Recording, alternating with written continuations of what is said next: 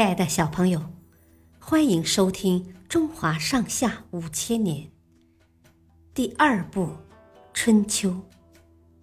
今天的故事是子产不毁乡校。子产是郑穆公的孙子，在郑国做了二十多年的相国。他仁厚慈爱，轻财重德，爱民重民。为郑国的社会稳定和生产发展做出了巨大的贡献。当时，在郑国各地普遍没有乡校，郑国的人们在闲暇时喜欢到乡校来休闲聚会、学习知识，也会聚在一起议论朝政得失。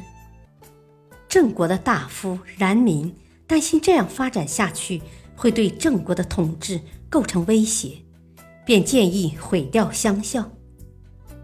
子产不同意这样做，他对冉明说：“我们先不谈乡校的事，我想问问你，当河水暴涨，河堤快要被冲毁时，是放掉一些水好，还是加高堤岸，把水堵住好？”冉明想了想说：“放掉一些水好。”子产说：“人们在结束了一天的劳作之后，聚集在乡校评议朝政得失，这有什么不好？如果强行压制，也许能够暂时制止他们的言论。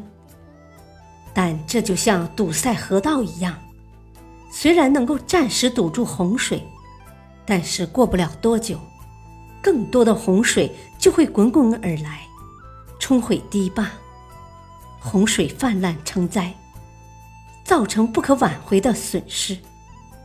与其这样，还不如平时慢慢疏通，因势利导啊。他们认为好的，我们就推行；他们讨厌的，我们就改正。这样不是更好吗？冉明听了这番话后，对子产。心悦诚服。由于子产坚持不毁乡校，广开言路，所以在社会上兴起了一股开放议政的风气。与此同时，子产还重视听取百姓的议论，努力疏通统治者与被统治者之间的关系，所以颇得百姓的爱戴。而子产的这些举措，也使郑国渐渐强盛了起来。